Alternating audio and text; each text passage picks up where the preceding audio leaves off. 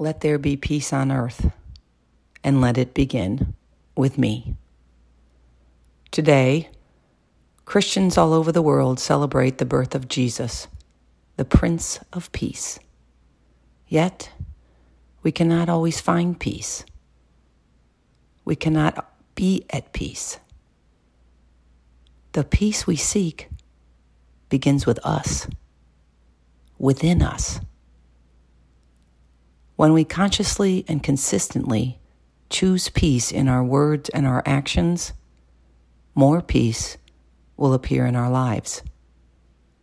It doesn't begin with someone else, it begins with us.